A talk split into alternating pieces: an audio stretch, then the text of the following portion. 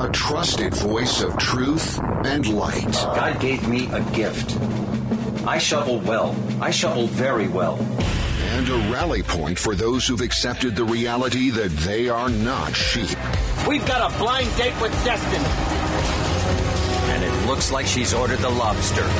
This is the Bryan Hyde Show. Well, hello there, and welcome to the show. Hey, glad you could join us today. It's a fine day to revel in wrong think. I got some pretty weighty stuff that I'm going to share with you as well. So I hope you brought your thinking cap. We're going to talk about uh, whether colleges and employers can legally require you to get the COVID vaccine. We're also going to talk a little bit about the soaring amount of government spending. It's it's almost incomprehensible, but uh, there are some lessons from history, at least for those who are paying attention. We'll talk about that just a little bit from now. Also, when politicians are looking to support their spending habits, one of the things they like to do is think about how to raise taxes. Interestingly enough, there's a phrase that comes up every time the proposal is made to raise taxes. Can you guess what it is? If you thought fair share, that's exactly what we're talking about. Got a great article here from the hosts of Words and Numbers podcast. Uh, that's James R. Harrigan as well as Antony Davies. And they explain how when politicians say fair tax, what they mean is more tax. Also, I'm sure you've been hearing a little bit about blockchain. Maybe, uh, maybe you're schooled on this. Maybe you could be teaching me. Um, I'm a noob. I don't know that much about it, but I understand that. Uh, look, our our society is becoming more digital by the minute. And blockchain and the future of everything is something we should all be willing to do, at least take a, an informed peek at, if not to delve into, you know, at a deeper level. Oh, and there's one other question that uh, we're going to ask and explore in the course of this hour of the show, and that is what do humans owe each other? I mean, there's no there's no shortage of people who are willing to make a claim on your life, your labor, your money. What do you really owe other people? Got a great take from Kent McManigal, as always. He has a very solid thought on debts that you don't actually owe. So, again, welcome to the show brought to you by Monticello College, Pure Light, HSLammo.com. We are very happy to have these sponsors. I have a link to each of them in the show notes at thebryanhydeshow.com. Also, links to each of the articles that I'll be sharing with you in this hour of the show. Let's talk about the COVID vaccine. This is becoming a pretty big deal in the sense that, you know, I mean, some people are like, hey, I'm just glad that it's available. I'm going to get it. And, and that's fine. I, am not going to sit here and persuade you that, uh, well, you really shouldn't. But the problem is there are a lot of people who, uh, like uh, like with masks, think if it's a good idea, well, it's uh, something that ought to be mandatory. And this is where I start to have a little bit of a problem. And the big concern right now is some colleges and employers are actually mandating COVID vaccines. States are actually proposing laws in response to prohibit vaccine mandates. And it leaves uh, those of us who are part of the control group, that would be the unvaccinated, to wonder where we stand. This is an article from uh, Children's Health Defense written by Megan Redshaw. And she says a slew of colleges and universities are embracing COVID vaccine mandates, telling students if they want to attend classes on campus, they'll need to be vaccinated. Meanwhile, a look at job postings across the country reveals many employers are requiring job candidates to either get vaccinated or promise to get vaccinated within 30 days of being hired. She says whether you're a job hunter or a college student, you may soon face the prospect that your future plans could hinge on your willingness to get the COVID vaccine. But here's the question Can colleges and employers legally require it? And as you might have guessed, the answer is complicated. More than 100 colleges across the country will require students to receive COVID vaccines in order to attend in person classes this fall though most will allow for medical and religious exemptions. But the list of colleges that require the vaccine, I mean, these are recognizable names Stanford, Rutgers, University of Notre Dame, also uh, Duke University, Georgetown University, Johns Hopkins, and Yale. Other colleges and universities have said, well, we'll require athletes, or at least those who live on campus, to get the shot. This is according to the New York Times. Now, many schools, including Boston College, Morehouse College in Georgia, University of California and California State University systems, as well as George Washington University, have similar requirements for employees before they'll be allowed to return to in person teaching. Colorado's major public universities announced on Wednesday they will require students, faculty, and staff to get COVID vaccinations before beginning the fall semester. Now, that mandate means more than 170,000 students, that's most of the state's college students, will be required to get vaccinated, according to enrollment data from the Colorado Department of Higher Education. Now, the article here says although private colleges make up the bulk of schools with vaccine mandates, some public universities have also moved to require COVID vaccination. Students and employees at the University System of Maryland will be required to get vaccinated. That's according to Chancellor J.A. Perman, who is most concerned about the UK virus variant, which he described in his announcement last week as more contagious. Perman said, That's what we're preparing for. More infectious, more harmful variants that we think could be circulating on our campuses come fall. Now, the article goes on to point out that Rutgers University announced back in March it would require all students to be vaccinated in order to enroll for the fall 2021 semester. And the announcement prompted Children's Health Defense, or CHD chairman Robert F. Kennedy Jr., to remind university officials that federal law prohibits mandating products approved under the U.S. Food and Drug Administration's Emergency Use, Use Authorization. In a letter to Rutgers President Jonathan Holloway, Kennedy, who also serves as chief legal counsel for CHD, wrote Federal law requires that the person to whom an EUA vaccine is administered be advised of the option to accept or refuse administration of the product, of the consequences, if any, of refusing administration of the product, and of the alternatives to the product that are available and of their benefits and risks. End quote. Now, they go on to say the right of refusal, excuse me, this right of refusal stems from the fact that EUA products are, by definition, experimental, and forced participation in a medical experiment could result in injury. Under the Nuremberg Code, no one may be coerced to participate in a medical experiment. Consent of the individual is absolutely essential. Now, according to uh, I. Glenn Cohen, expert on medical ethics and professor at Harvard Law School, there is no federal guidance for colleges and universities mandating COVID vaccination, but there is a well established practice of universities mandating students receive specific vaccines as a condition of attendance, with exemptions difficult to obtain. Cohen pointed to a recent case where the California trial court upheld an influenza vaccine mandate by the University of California. That's a public university and drew the analogy to K through 12 public school mandates. Public universities are on even surer footing with COVID vaccination requirements because there's a greater public health risk with COVID, Cohen wrote on the Harvard Law Review blog. Private colleges are not required to grant religious exemptions under federal law, although some states have the Religious Freedom Restoration Act, which may be interpreted to require public colleges and universities to provide religious exemptions. However, the article says both public and private universities and colleges are subject to the requirements of the Americans with Disabilities Act, or ADA, or its sister statute, the Rehabilitation Act of 1973, that require accommodations for students with disabilities, which potentially includes those with medical contraindications to vaccines. Now, there are also arguments surrounding bodily autonomy and the fact that all COVID vaccines currently approved for EUA in the U.S are experimental vaccines. So Cohen, like Kennedy, pointed to federal law which requires notifying recipients of the option to accept or refuse administration of the product. Okay, that's the schools. What about employers? A recent survey gathered data from more than 1,800 in house lawyers, human resources professionals, and C suite executives to analyze plans, strategies, and concerns related to COVID vaccination and their workforces. The results showed fewer than 0.5% of companies mandate COVID vaccination for all employees. 6% plan to mandate it for all workers once vaccines are readily available and or fully approved by the FDA. 3% said they plan to mandate vaccination only for certain workers. such as those in customer facing roles.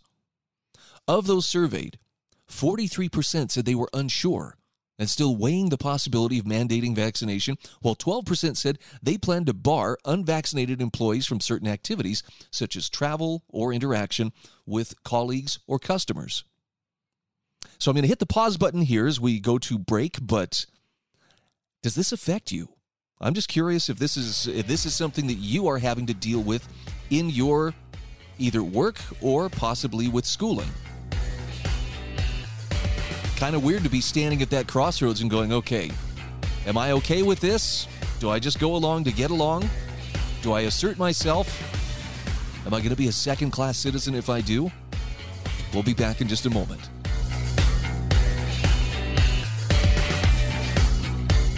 This is The Bryan Hyde Show.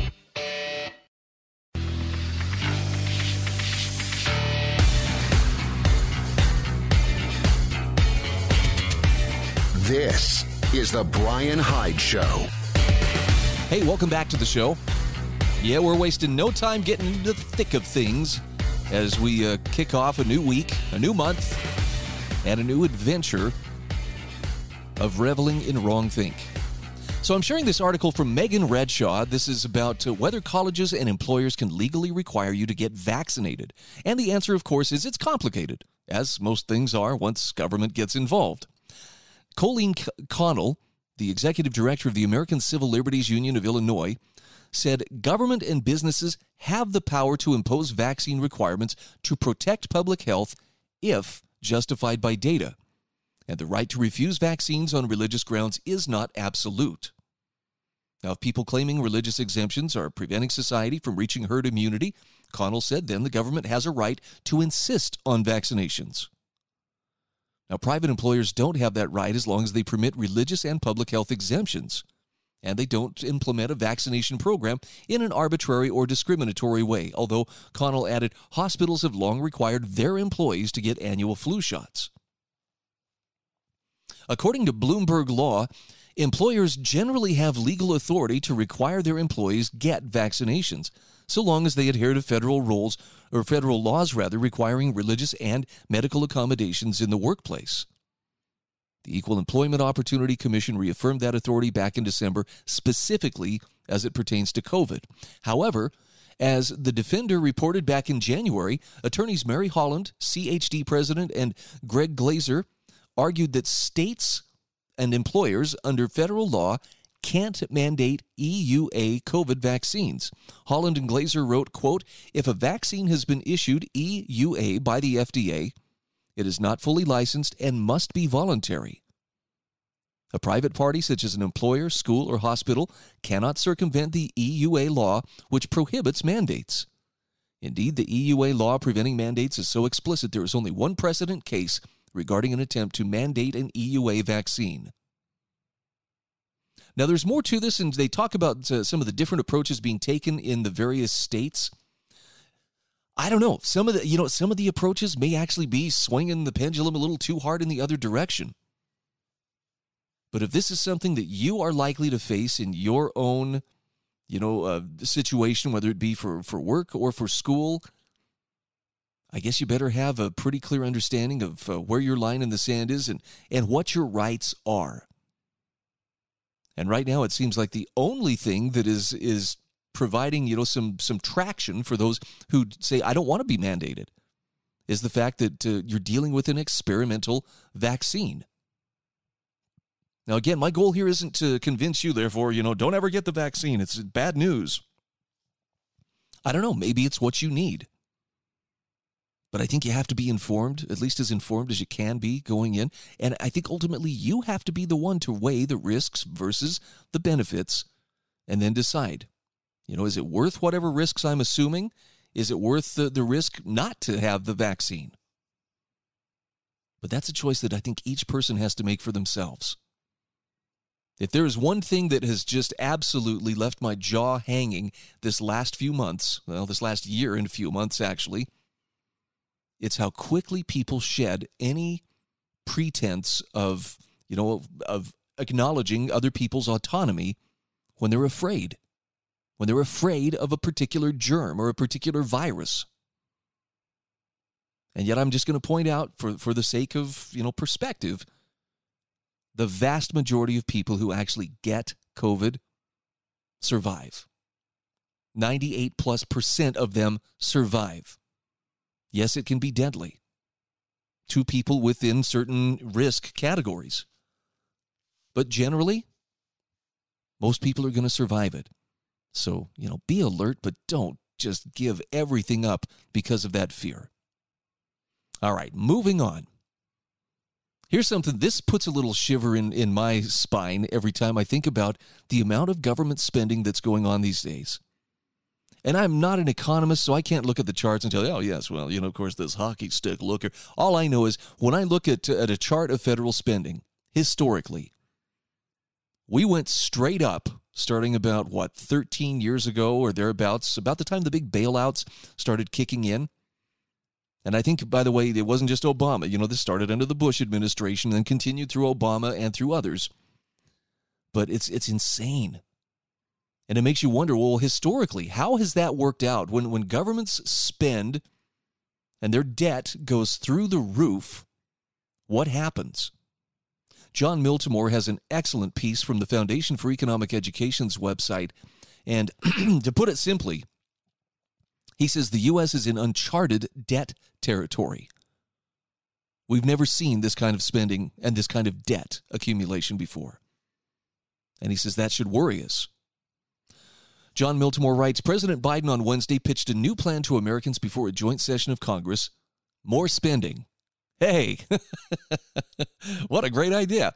This just released, uh, the just released $1.8 trillion plan, presented just weeks after Biden signed a $1.9 trillion in COVID relief spending into law, includes free community college as well as universal preschool for all three and four year olds. Oh, we could do a whole show just on that alone. But back to the article. The New York Times reported Mr. Biden could usher in a new era that fundamentally expands the size and role of the federal government. Yeah, because we really need that right now. Jon Miltimore asks, How much debt is bearable? Keeping in mind that the announcement comes months after the Congressional Budget Office released a report projecting a $2.3 trillion deficit in 2021. Just to put trillion into perspective, that is a million, million. Hang on a sec. Let me make sure I'm getting that. Yeah, that's a million, million when you start dealing with orders of magnitude, I mean, when you start getting into these kinds of numbers, it's hard to comprehend, which is where most of us shut down. But let's plow ahead and see what we can do to make sense of this. Miltimore says Biden's plan will almost certainly make the deficit worse. Though the plan contains various tax increases to fund its programs, the taxes are likely to fall well short of government outlays, according to economists.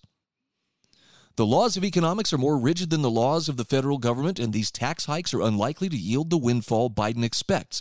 That's Joshua Jahani, managing director of Jahani and Associates, in a recent NBC News article. Jon Miltimore says as a result, the $28.2 trillion national debt will swell even faster. Worse, when unfunded liabilities are included in the balance sheet, as private companies are legally required to do, the debt exceeds 120 trillion, again with a T. Now, how much risk these obligations present is unclear. There is a school of thought that suggests that these debts pose no serious risk. After all, in theory, a government can roll over its debt indefinitely. However, in a recent article for the Federal Reserve Bank of St. Louis, economist David Andolfatto noted that ultimately the government doesn't decide how much debt is bearable. The market does. Andolfatto wrote, There is presumably a limit to how much the market is willing or able to absorb in the way of Treasury securities for a given price level or inflation rate and a given structure of interest rates. However, no one really knows how high the debt to GDP ratio can get. We can only know once we get there. Okay, that's a little chilling. How far can we push this thing before we break it? I don't know. We'll have to push it till it breaks, then we'll know. The question is, what happens when it breaks? So this brings up the question are we approaching a dangerous level of debt? Jon Miltimore says Andolfatto is right that no one really knows the debt tipping point, but It's worth noting that U.S. debt to GDP ratio, essentially a country's debt compared to its annual economic output, was 129% at the end of 2020. In other words, the official U.S. debt was nearly a third larger than the entire U.S. economy. Why does that matter? Well, that's considerably higher than Greece's debt to GDP ratio in 2010 when it received a bailout from the International Monetary Fund to avoid defaulting on its obligations. Do you remember the drama of Greece and Cyprus and other places? I remember their governments raiding people's insurance, or not insurance, their retirement savings accounts, rather. Could something similar be on the horizon for us? I guess we're going to see. We'll be back in just a moment. This is The Bryan Hyde Show.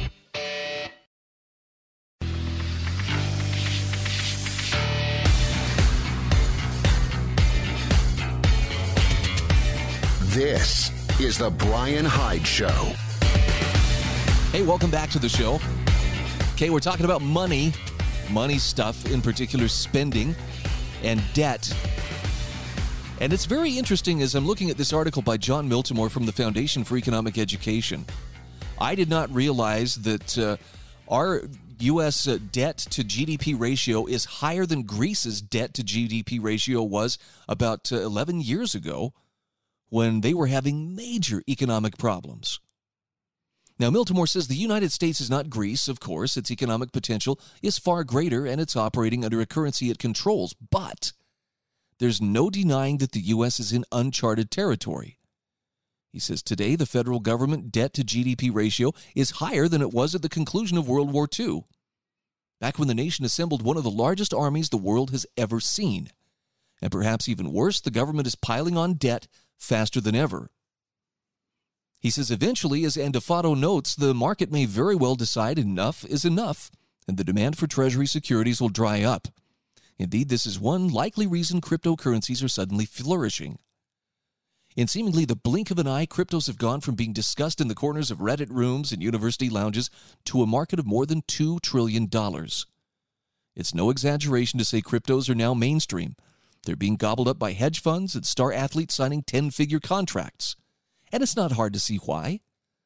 The market is hedging. Like rats on a sinking ship, many are eyeing an exit, sensing that the dollar's day may finally be coming to an end as its value is eroded by mass pumping. Are we ignoring history, though? Miltimore says in a popular 2016 article, author Richard Ebeling explored how central planners in ancient Rome destroyed the economy.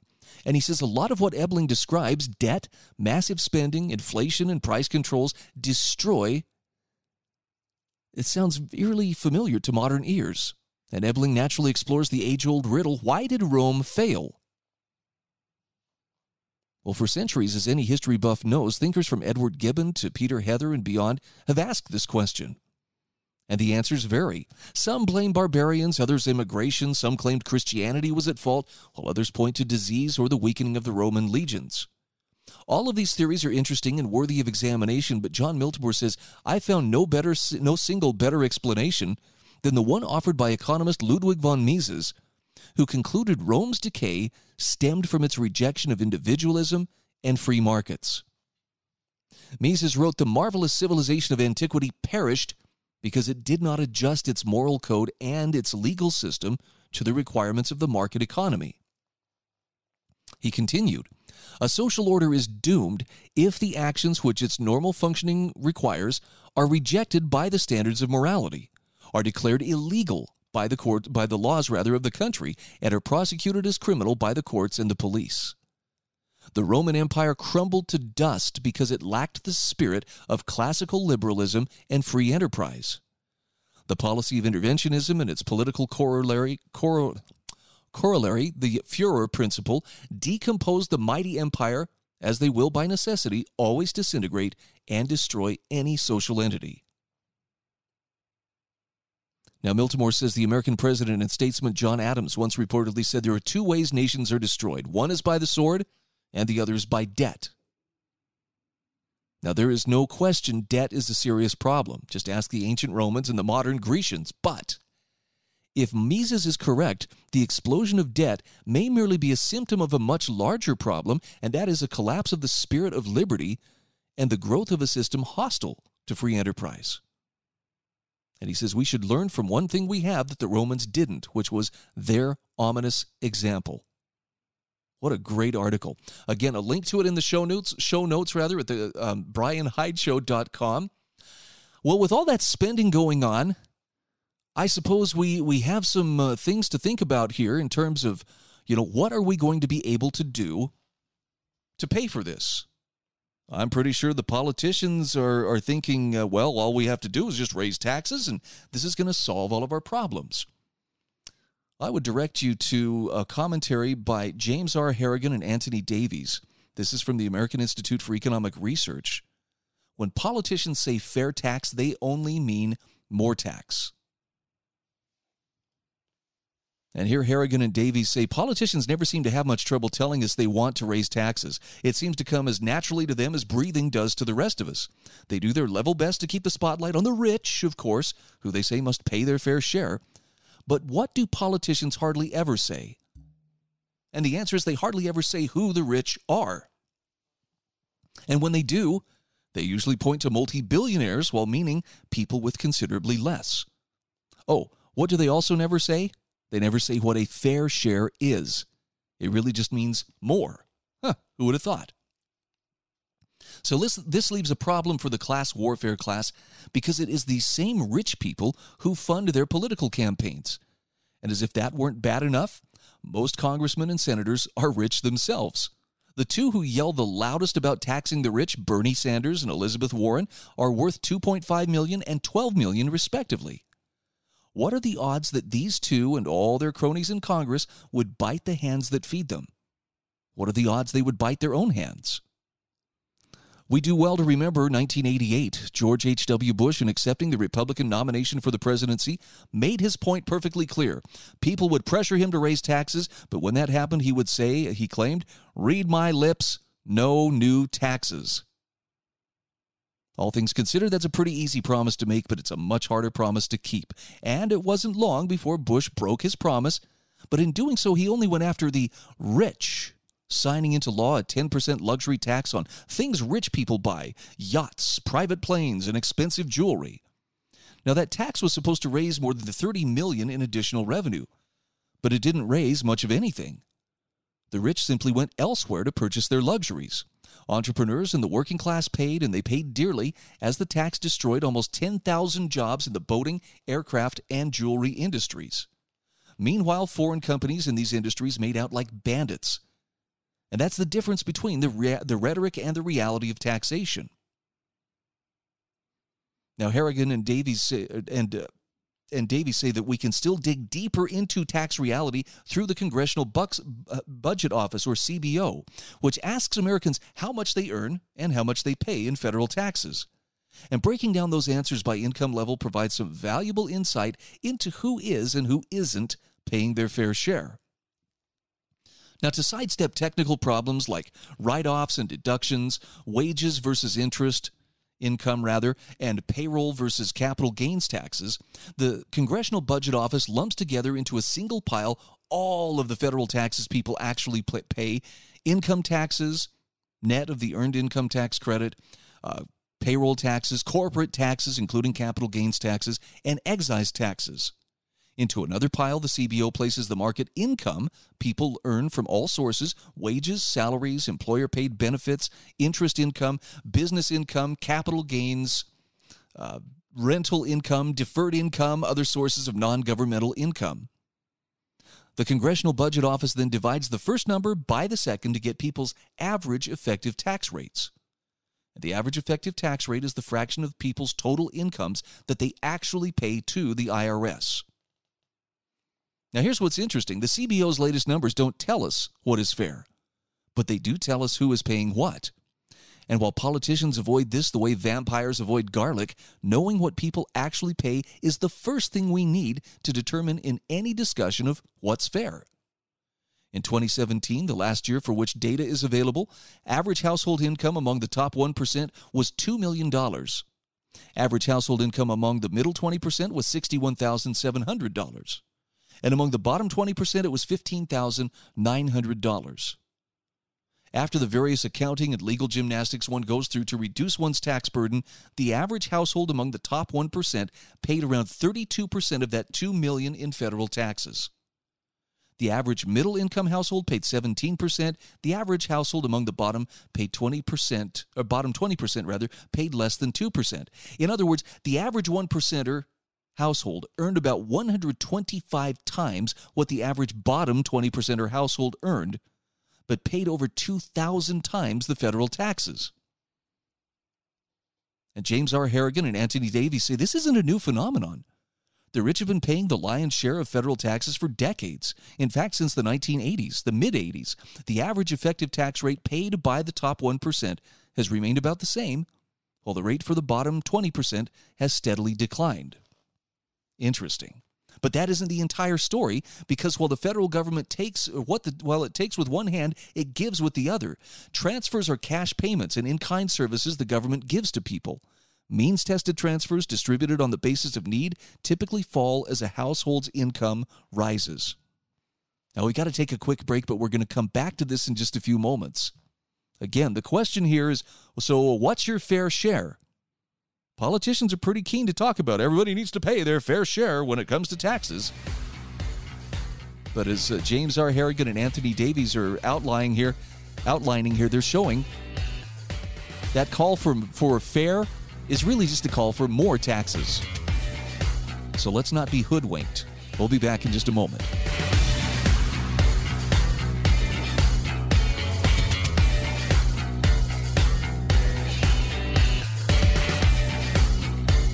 This is The Bryan Hyde Show.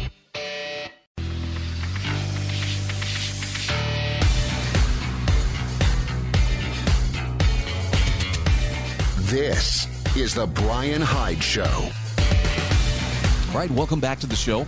Just a quick reminder you can access all of the various articles that I have referenced in this hour of the show in the show notes at thebryanhydeshow.com. I put up show notes each day that I do the program. And uh, there are a few annotations of my own, but mostly you'll find the links to the various commentators and, excuse me, researchers who are, are supplying this content. Great article here from uh, Antony Davies and James R. Harrigan, hosts of the Words and Numbers podcast. And they're talking about how when politicians say fair tax, they only mean more tax. And this is interesting when they talk about how what the federal government takes with one hand, it gives with the other. So when they talk about means tested transfers, they're talking about things distributed on the basis of needs, need and that typically fall as a household income rises. You qualify for greater benefits um, as your income falls. Does that make sense? Earnings tested transfers distributed on the basis of earnings typically rise as a household income rises.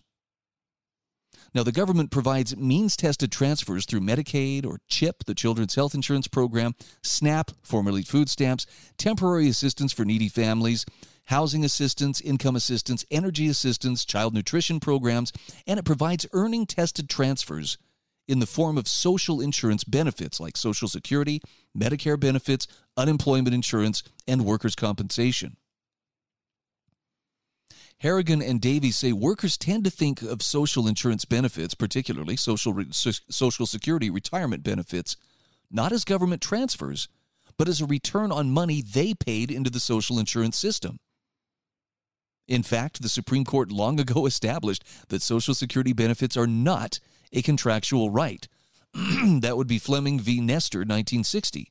And that Social Security taxes paid into the system are like any other government revenue and not earmarked for Social Security benefits.